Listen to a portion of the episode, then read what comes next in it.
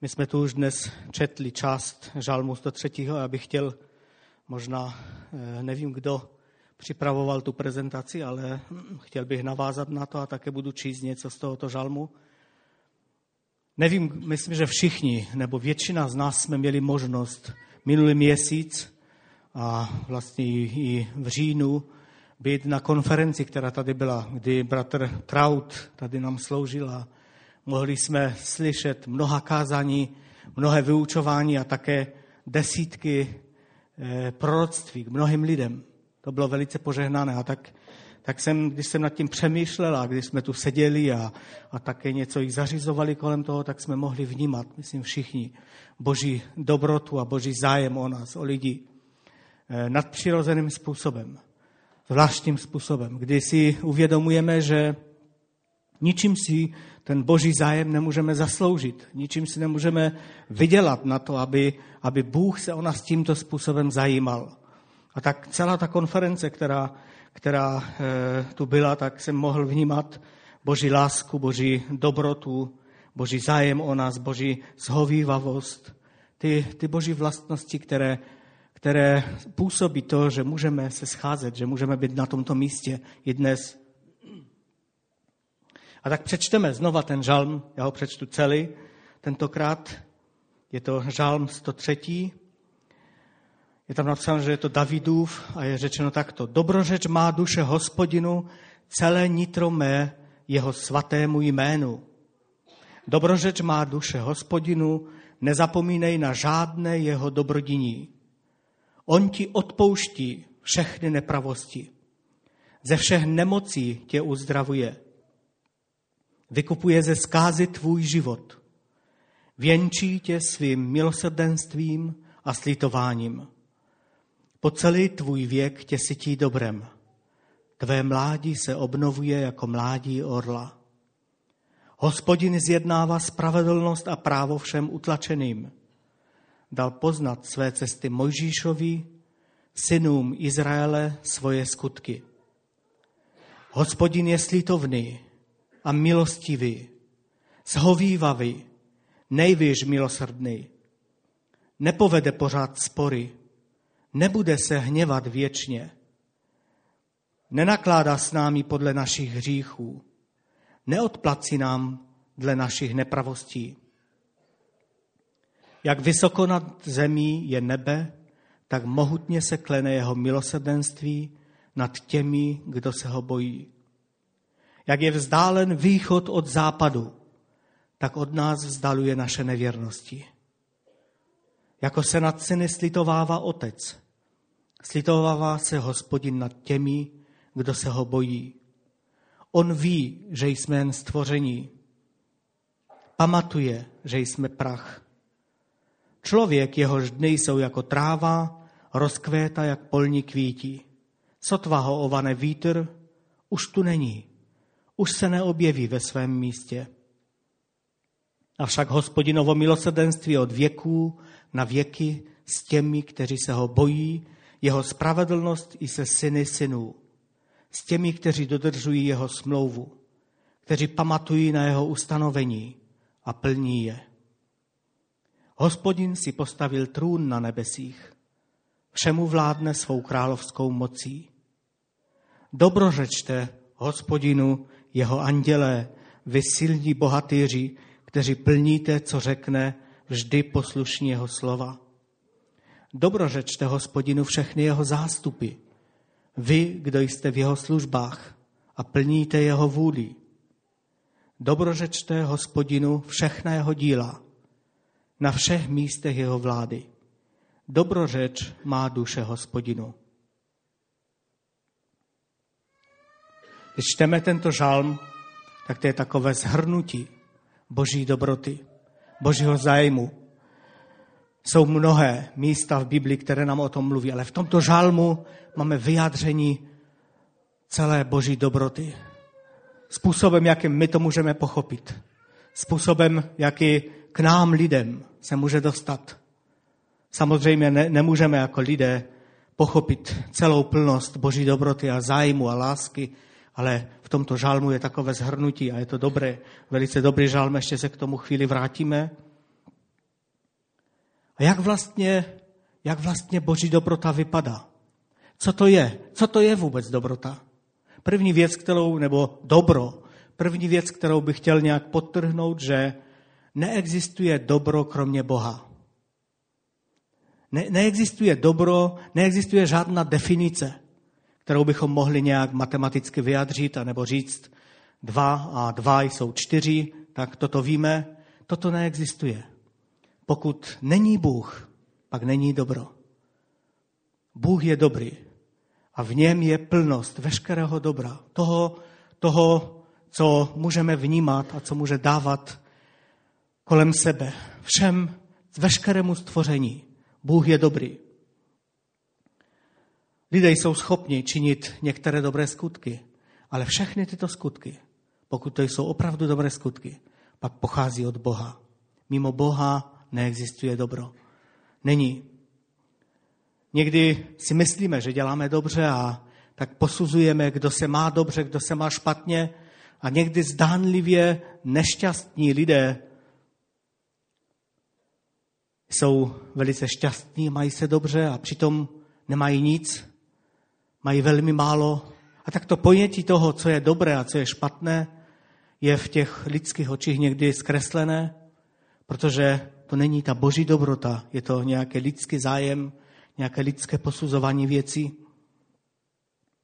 Jednou, když známe to místo z Evangelia Marka i na jiných místech, když je řečeno o Ježíši, když se vydával na cestu, přiběhl k němu nějaký člověk, poklekl před ním a ptal se ho, mistře dobrý, co mám dělat, abych měl podíl na věčném životě? Ježíš mu řekl, proč mi říkáš dobrý? Nikdo není dobrý, jedině Bůh. Kromě Boha není nikdo dobrý. Vlastně tím i Ježíš ukázal, že je to On, kdo je Bohem, tímto vyjadřením. A tak pokud bychom hledali dobro, pokud bychom hledali a chtěli udělat něco dobrého, pak to může pocházet jedině z Boha.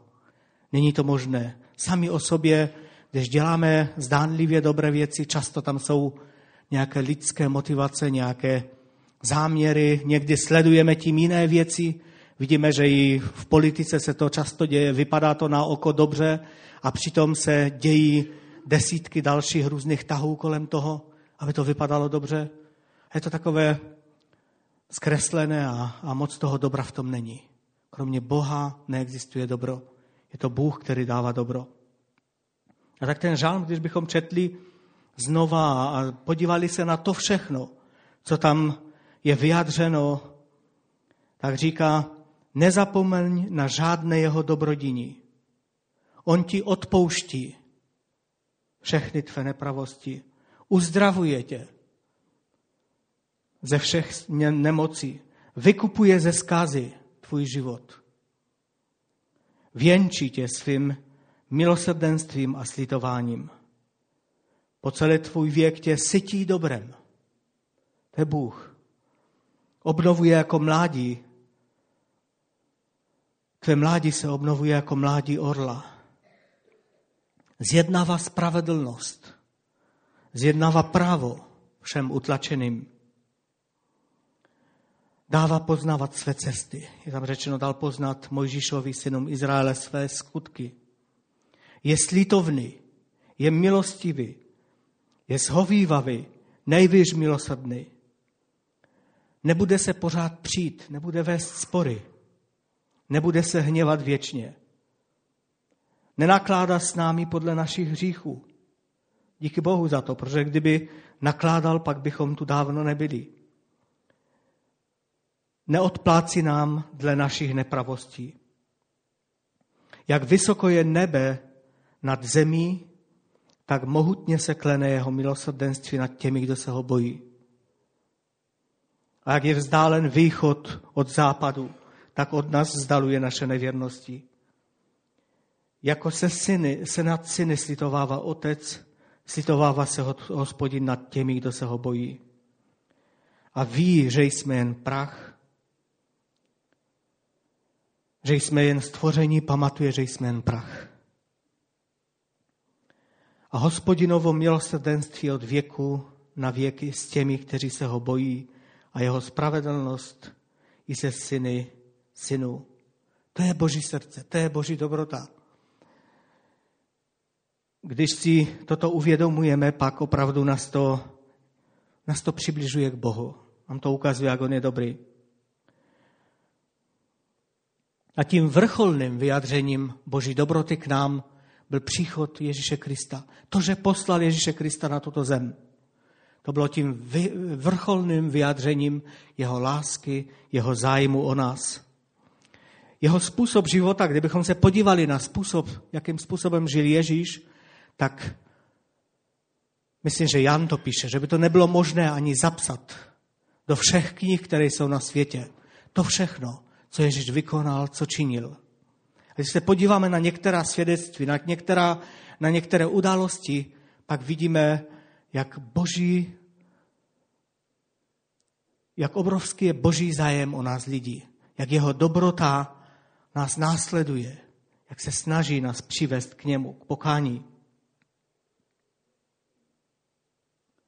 Matouš, 11. kapitola, 28. verš a dal. Pojďte ke mně všichni, kdo se namáháte a jste obtíženi břemeny. Já vám dám odpočinout. To říká Ježíš. Pojďte ke mně všichni. V době, kdy, kdy lidé byli často zmatení a nevěděli, jak, co mají dělat. Ježíš říká, pojďte ke mně všichni. Já chci naplnit vaše duše, dát vám odpočinutí.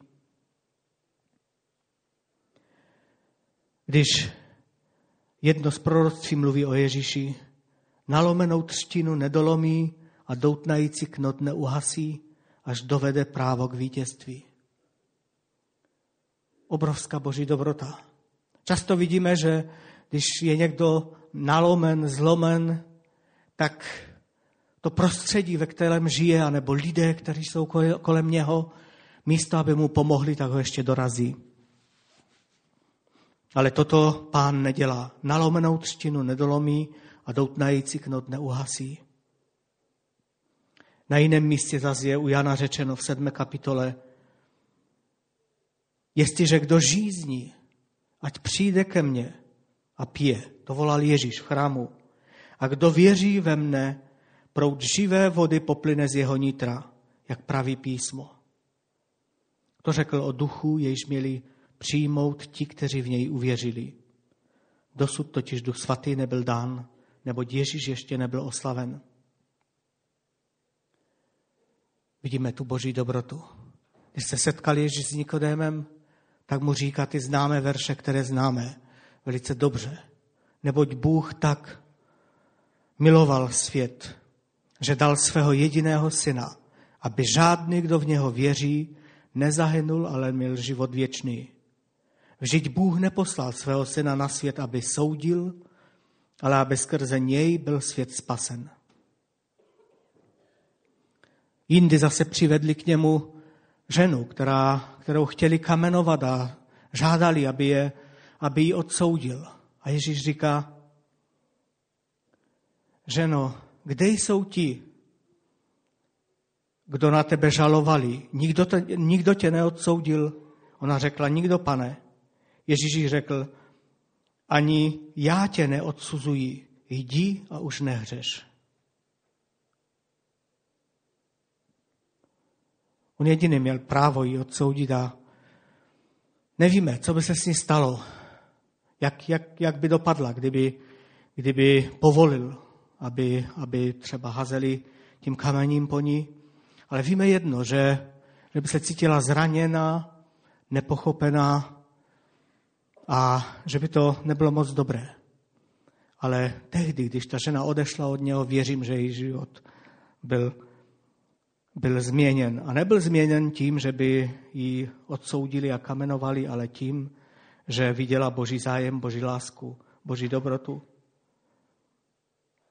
Na jiném místě čteme o tom, kdy Ježíš vyučoval a chtěli k němu dostat člověka, který byl nemocný a tak se nemohli k němu dostat a spustili ho přes střechu a pak je řečeno, když Ježíš viděl jejich víru, řekl ochrnutému, synu, odpouštějí se ti hříchy. Seděli tam někteří ze zákonníků a v duchu uvažovali, Co ten člověk říká? Rouhá se. Kdo jiný může odpouštět hříchy než Bůh? Ježíš hned svým duchem poznal, o čem přemýšlejí a řekl jim, jak to, že tak uvažujete?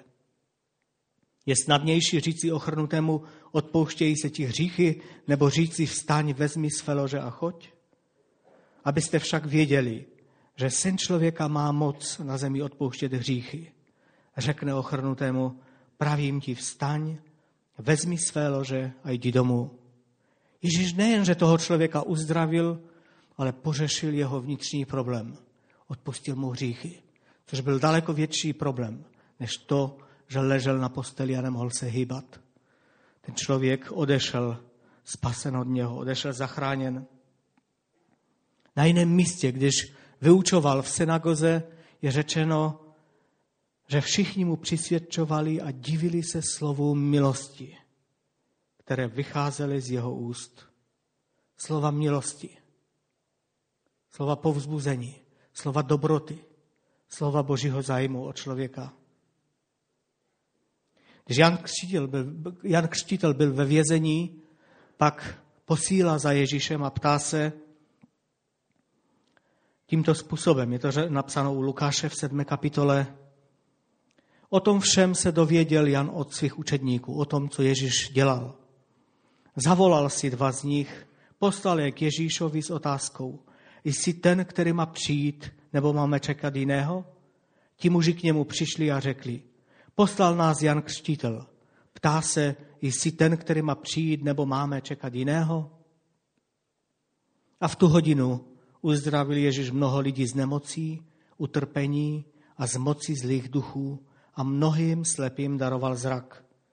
Odpověděl jim, jděte, zvěstujte Janovi, co jste viděli a slyšeli. Slepí vidí, chromí chodí, malomocní jsou očišťováni, hluší slyší, mrtví vstávají, chudým se zvěstuje evangelium a blazek tomu, kdo se nade mnou neuráží. Kdo jiný než Jan by měl vědět, kým je Ježíš? Přece to byl on, kdo řekl, že, že on je spasitel světa. To byl on, kdo ho křtil a slyšel, jak Bůh promluvil. Toto je můj syn, toho poslouchejte. Kdo jiný než Jan by měl si být jíst tím, kým je Ježíš. A vidíme, že v tom utrpení, ve vězení, kdy byl, kdy byl možná bez kontaktu se světem a, a v různých problémech, najednou se ptá znova a jakoby pochybnosti se dostaly do jeho, do jeho srdce a vidíme, že Ježíš ho neodsuzuje za to, ale odpovídá vlastně větou, která je u proroka zapsána. A Jan okamžitě věděl, kdo to je. Okamžitě věděl a viděl, že, že to je spasitel. Boží dobrota. Víte, v Římanům ve eh, druhé kapitole, čtvrtý verš, můžeme si ho přečíst. Tam Pavel argumentuje ohledně toho, kdy lidé odvrhli Boha, žili si svým vlastním způsobem. A Bůh dovolil, že ty hříchy na ně dopadly a, a tam to můžeme celé číst i v první kapitole a pak eh, Pavel říká toto. Či snad pohrdáš bohatstvím jeho dobroty, shovívavosti a velkomyslnosti a neuvědomuješ si, že dobrotivost Boží tě chce přivést k pokání?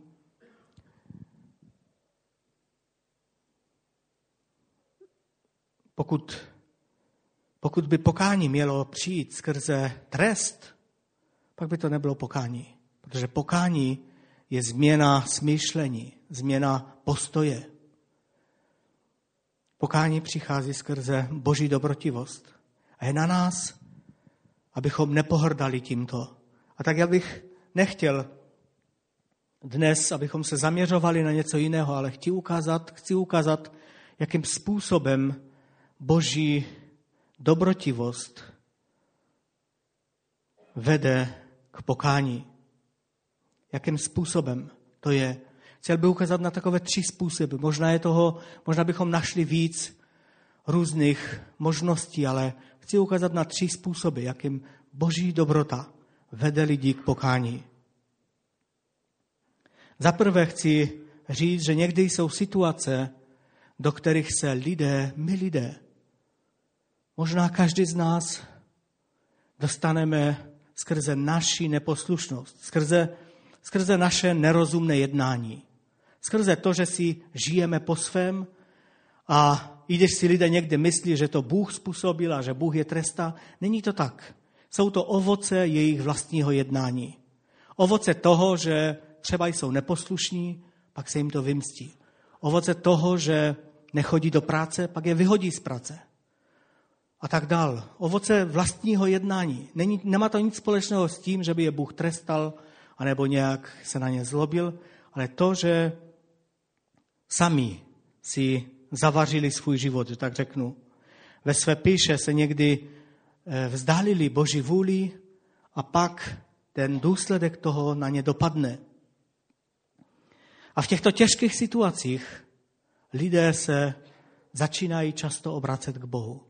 Někteří ne, někteří se zlobí na všechny dokola, ale některým to pomůže, že se zastaví a že zpátky se vrací k Bohu. Zpátky začínají hledat Boha. A to je projev Boží dobroty, která nás vede k pokání. Když si uvědomíme, že svým způsobem života jsme zamotali věci tak, že z toho nemůžeme vyjít. Mnoho příkladů bychom mohli slyšet třeba z práce Teen Challenge, kdy mnozí lidé si svým vlastním způsobem života skrze drogy, skrze alkohol a jiné, jiné věci si tak zkomplikovali život, že jejich situace se stala bez východiska. Ale to byla, skrze tuto situaci se k ním dostala Boží milost. A mohli činit pokání a vrátit se a přijít k Bohu. A máme svědectví mnohých, mnohých lidí, kteří se obrátili v těžké životní situaci a vrátili se k Bohu přišli k němu a nalezli Krista a žijou vítězný život. Jsou mnohá svědectví taková. Kdybychom se podívali v Biblii, tak vidíme příběh o marnotratném synu. Tento marnotratný syn měl všeho pod dostatkem. Žil v domě svého otce. Měl mnoho bohatství. Ale pak se rozhodl, že bude si žít svým způsobem. A vzal to, co, to, co mu otec mohl dát, to, co jemu patřilo, a odchází a vidíme, že si velice, velice zkomplikoval svůj život. Najednou, najednou se mu všechno sesypalo. Neměl nic. A to byl důvod, proč se zastavil a uvědomil si, co ztratil, uvědomil si, co se stalo a vrátil se k Bohu, vrátil se k Otci. To je boží dobrota, která nás vede k pokání. Najednou změnil svoje myšlení. Najednou si uvědomil, že takhle dál nejde žít. Jak jinak by byl jeho život, kdyby, kdyby se mu třeba zadařilo a kdyby začal podnikat, vzal peníze, odešel od otce, začal by podnikat, měl by se dobře, možná by měl mnohem víc majetku než jeho otec, pak by možná za nějakých deset roků přišel a nějak by ještě povyšeně říkal otci, vidíš, že jsem si odešel a mám se líp ještě než ty. Ne, to se nestalo. Boží dobrota skrze to, jakým způsobem si zařídil život a jak si zkomplikoval život, jak se dostal do problému. Nebyl to Bůh, kdo do, do, toho, do těchto problémů dostal. Sám se dostal do těch problémů. Ale boží dobrota způsobila, že se zastavil a že mohl zhodnotit život, který žil předtím a život, kterým žije teď. A mohl se vrátit k Bohu mohl přijít k Bohu. Stejně samařská žena. Víme, že Ježíš Kristus se s ním setkal a měla hodně, hodně zamotaný život. Ale boží dobrota, to, že Bůh sám přišel za ní, způsobila, že se mohla zastavit a nejen ona, celé město mohlo slyšet evangelium a mnozí byli zachráněni. Kdyby Ježíš přišel a začali nadávat za to, jak žije, jakým způsobem jedná, jak se chová, pak by nic z toho nebylo. Ale Byla to boží dobrota, boží láska, která ji přivedla zpátky k Bohu a která ji přivedla k pokání. A tak to je jakoby první pohled, první skupina, první situace. Druhá věc je, kdy někdy Bůh ve své dobrotě a ve svém zájmu o nás, ve svém zájmu o to, abychom byli zachráněni, způsobí situace, situace a dopustí některé situace na nás, které nám pomůžou se zastavit a vrátit zpátky k Bohu. Pomůžou nám se zastavit a činit pokání a říct, pane, s, eh, pomoz mi, pomoz mi v této situaci, potřebuji tě a přivede nás to blíže k němu. Židům 12. kapitole od 6. verše je napsáno, koho pán miluje, toho přísně vychovává a trestá každého, koho přijíma za syna. Podvolujte se jeho výchově. Bůh s vámi jedná jako se svými syny. Byl by to vůbec syn, kdyby ho otec nevychovával? Jste-li bez takové výchovy, jaké se dostává všem synům, pak nejste synové, ale cizí děti.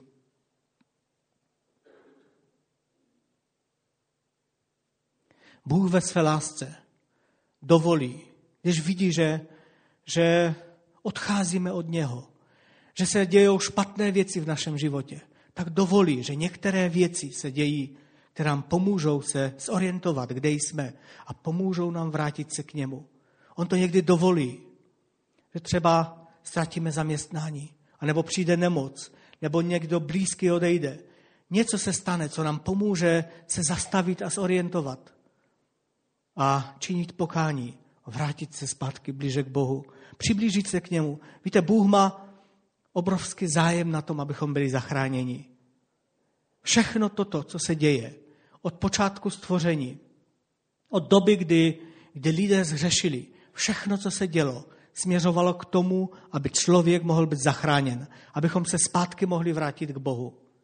Všechno, co se děje v našich životech, pokud to necháme použít tímto způsobem, k tomu, abychom se vrátili k Bohu, abychom byli blízko Boha. Bůh má zájem na tom, abychom, abychom byli u něho, abychom byli zachráněni. Ve své lásce činí mnohé věci, jenom proto, aby, abychom nebyli odsouzeni ze světem, ale abychom se mohli vrátit k němu, abychom mohli být zachráněni.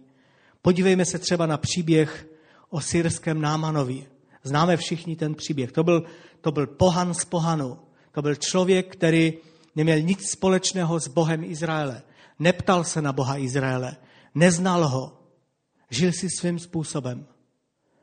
Ale Bůh dopustil. Bůh dopustil to, aby byl nemocný a mohl přijít do Izraele k prorokovi a vidíme, že on se obrátil že byl zachráněn. Náman syrsky přijal Boha do svého srdce. Náman syrsky vydal svůj život Bohu, protože jeho rozhodnutí a jeho řeč, to, co učinil a jak mluvil, ukazuje na to. Ale kdybychom se podívali na tu dívku, která tam byla v tom domě, ji ukradli z Izraele a vzali ji do, do e, e, Asyrie. Byla ukradena a neměla žádný důvod k tomu, aby, měla, aby se měla radovat, neměla žádný důvod k tomu, aby měla mít ráda toho námana. A přesto vidíme její postoj. Já jsem, já jsem, já žasnu nad tím, jaký postoj měla ta dívka. Ona mohla být zahořklá, mohla být naštvaná a když náman začal být nemocný, tak si mohla říct, to máš za to. To máte za to, že jste mě ukradli. To je boží soud na vás. Ale ona to nečiní. Její srdce nebylo plné hořkosti, ale lásky a snahy pomoci. A vidíme, v tomto vidíme boží charakter. A tak, kdybychom se dívali z boku na tuto situaci, tak si řekneme, proč to Bůh učinil? Proč malá dívka? Proč proč to, proč ono? Proč ti rodiče museli tolik trpět? Protože jim bylo ukradeno děcko. Proč ta dívka musela tolik trpět? Daleko od své země.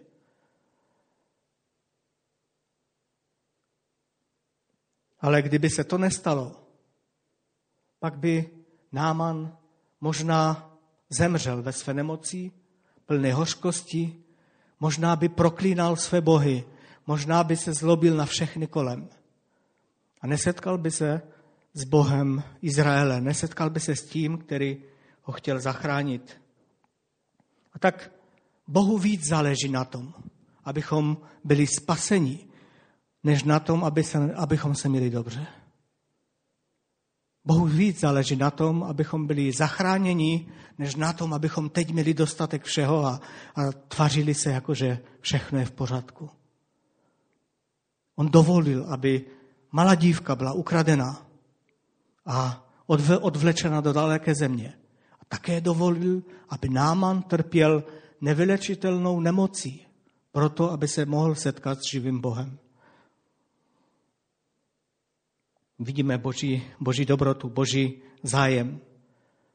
Bohu víc záleží na záchraně lidí, než na našem pohodlí. Někdy si říkáme, proč to se děje, proč ono, proč já jsem nemocný a ten je zdravý, proč on má víc peněz, já mám málo, proč ten má takové děti a já mám onaké.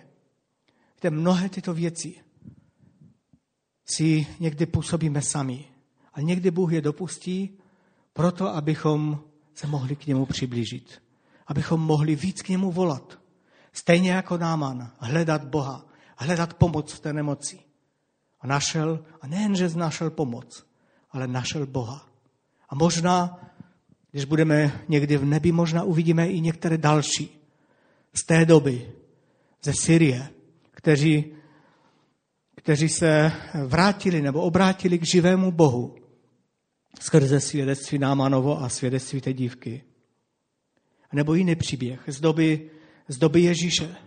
Čteme v Evangelium Jana, můžeme si otevřít Evangelium Jana, devátou kapitolu od, od, od počátku, devátá kapitola od počátku.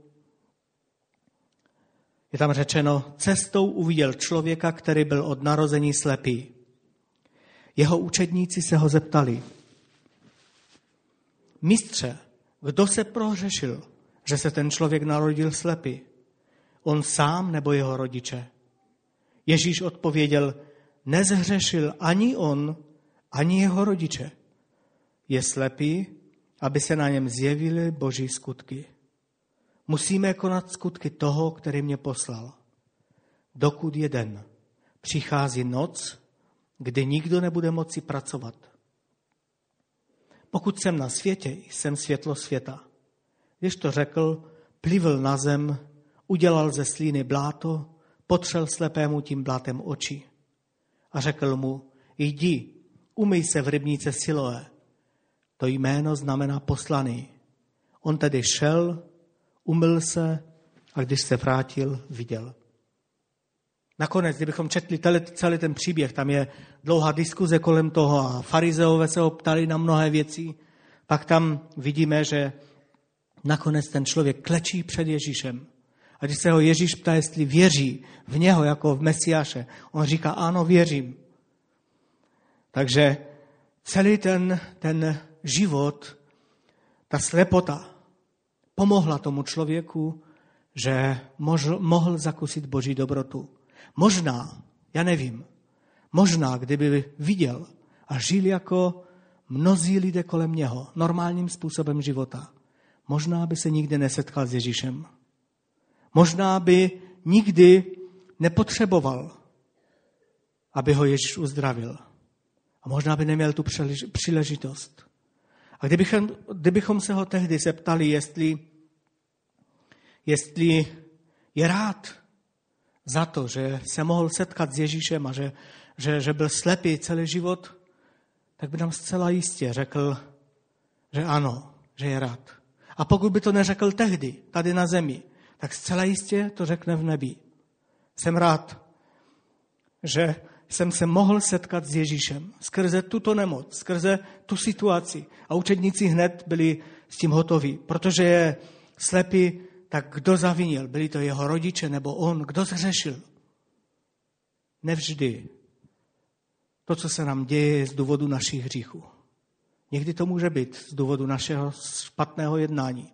Ale někdy Je to boží dobrota, která nám dovolí se zastavit skrze některé okolnosti. Ať je to nemoc, ať je to jiná nějaká situace, nějaké problémy, ať je to třeba, jak jsem mu řekl, strata zaměstnání nebo něco jiného.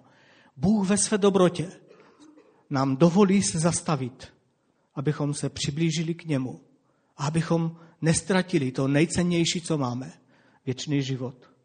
A toto se stalo i s tím člověkem. Když bychom se podívali na příběh třeba nejznámějšího člověka, který, který trpěl, Job, pak on vyznává, předtím jsem o tobě jenom slyšel a teď jsem tě mohl vidět. Obrovská změna v jeho životě. A Job trpěl e, mimořádným způsobem. Nedokážeme si to představit. A tak někdy přicházejí situace do našeho života, kdy Bůh dovolí, aby skrze to, co se děje kolem nás, abychom se k němu přiblížili.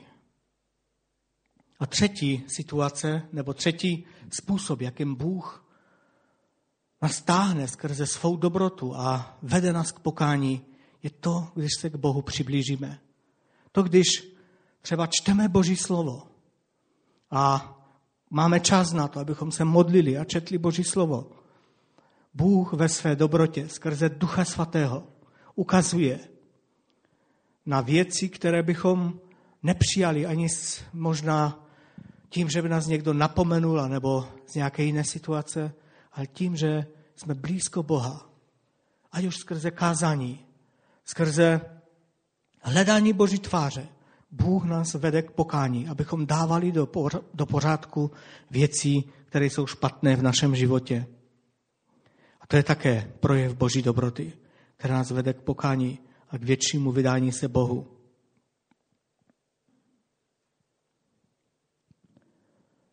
Když Mojžíš chtěl vidět Boha, jednou byla taková situace. Mojžíš trávil dlouhou dobu na, na hoře a pak, pak Izrael hřešil a musel se vrátit a pak znova šel nahoru a říkal, pane, ukaž, ukaž se mi, chci tě vidět.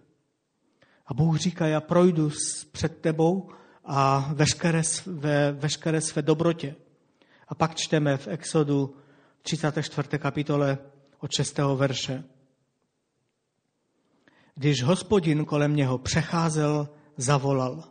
Hospodin, hospodin, plný slitování a milostivý, zhovývavý, nejvíc milosrdný a věrný, který osvědčuje milosrdenství tisícům pokolení, který odpouští vinu, přestoupení a hřích, avšak vyníka nenechává bez trestu, stíhá vinu otců na synech i na vnucích do třetího a čtvrtého pokolení.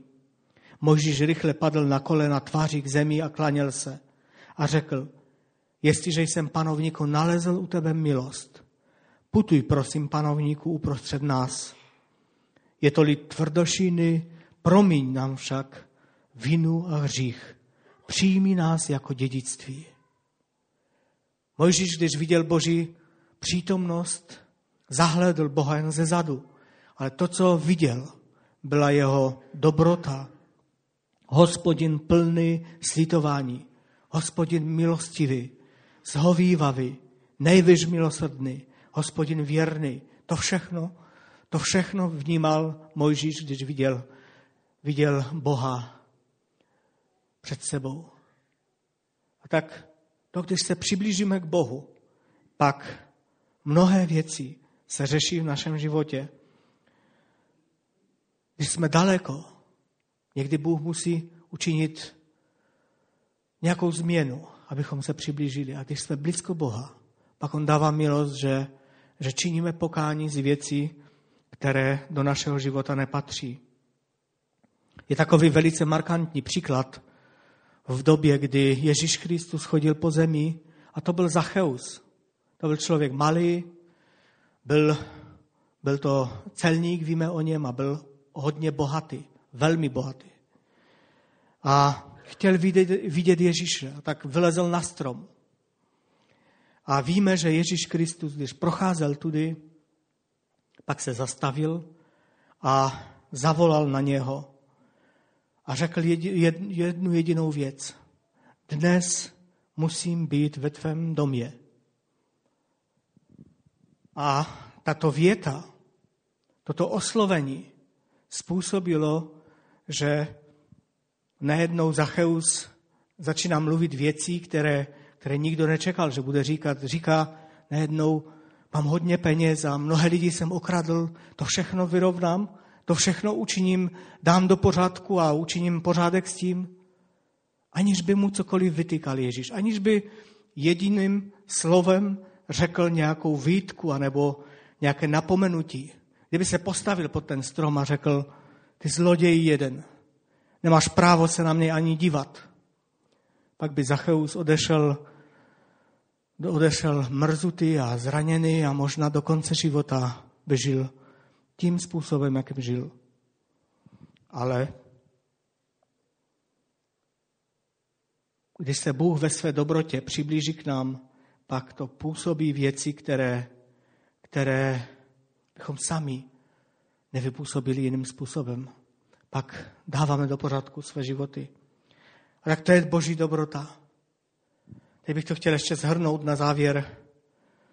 Čili buď se stává, že si zamotáme své životy svým vlastním jednáním. A věci se pak hodně zkomplikují. Ale to dá milost k tomu, že hledáme Boha. A Bůh se dává nalézt. I ti největší hříšníci, ateisté a ti, kteří říkají, že v Boha nevěří, když jsou ve velice těžké situaci, když jim jde o život, když jim jde o, o všechno, co mají, pak stejně volají Boha. Stejně volají Boha, protože Bůh vložil do člověka touhu po něm. To je boží dar, který je v každém jednom člověku. Volají k Boha. A je to boží dobrota, která dovolí, že v situacích, těžkých situacích můžeme činit pokání, hledat Boha. A možná, za druhé, možná nevlastní vinou, možná se okolnosti jsou takhle nastaveny, anebo se stanou některé věci, o kterých bychom si říkali, proč já? Proč já musím tím způsobem trpět? Proč jsem právě já nemocný? Proč já musím to nebo ono? Bůh to dovolí, abychom se skrze tyto věci mohli přiblížit k němu, činit pokání a být blízko něho. Stejně jako, jako to vidíme u, na tom Námanovi srském. A nebo za třetí, když pán chce vejít, vejít do našeho domu, stejně jako chtěl vejít do domu Zachea a chtěl s ním jít, chtěl s ním jíst. Ve zjevení v třetí kapitole známe místo, známý verš. Hle, stojím před dveřmi a tluču. Zaslechne-li kdo můj hlas a otevře mi, vejdu k němu a budu s ním večeřet a on se mnou. Tak když dovolíme, aby pán vešel a budeme mít s ním obecenství, pak on učiní, on dá způsoby, že jeho dobrota dovolí, že budeme činit pokání z věcí, které bychom v jiné situaci, jiné situaci neviděli. Protože to je boží dobrota. Bůh má zájem. On má evidentní zájem na tom, aby každý byl zachráněn, aby každý byl spasen. A jemu nezáleží tak moc na tom, jestli se teď právě na chvíli máme dobře, nebo lépe, nebo hůř, ale víc mu záleží na tom, abychom došli do jeho království, do jeho, do jeho slávy, abychom mohli být navždy s ním. To je všechno. To je všechno, co jsem dnes chtěl říct a tak myslíme na to a možná si přečtěme i ten žalm znova a přemýšlejme, jak Bůh je dobrý, jak ve své lásce, ve své dobrotě, ve svém zájmu činí věci, které nás vedou blíž k němu. Můžeme postat ještě k modlitbě a modlit se spolu a pak budeme chválit Pána. Pane můj, já ti děkuji za to, že ať jsme v jakékoliv situaci, ať si sami svůj život zkomplikujeme tak, že eh, důsledky našeho jednání dopadá na nás. A nebo ať se stanou situace, které, kterým nerozumíme a které nevíme, proč se stali právě nám a ne, ne někomu jinému, anebo proč se to děje v našich životech. Pane, i skrze to vidíme tvou dobrotu. Je to tvoje dobrota, tvoje schovývavost, tvůj zájem o nás, pane. A taky, pane, když chceš, abychom byli blízko tebe, abychom se zastavili, abychom dovolili, aby Duch Svatý působil na nás. Pak je to tvoje dobrota, která nás vede k tomu, že dovolíš, abychom dávali do pořádku své životy. A tak tě, pane, chceme vyvyšovat. Mohli jsme, pane, skrze celý tento rok vidět tvůj zájem o nás a tvou dobrotu a tvoje milosrdenství a zhovývavost, pane. Tak buď vyvýšen, buď pochválen, pane. Ty sám buď vyvýšen v našich životech. A tak, pane, dej, abychom mohli přijímat z té tvé lásky a dobroty a abychom byli proměňováni na tvůj obraz. Ať to činí tvůj duch svatý. Tak tě prosím o to. Prosím tě, pane, o tvé požehnání. Chválím tě, Ježíši Kriste. Amen. Amen.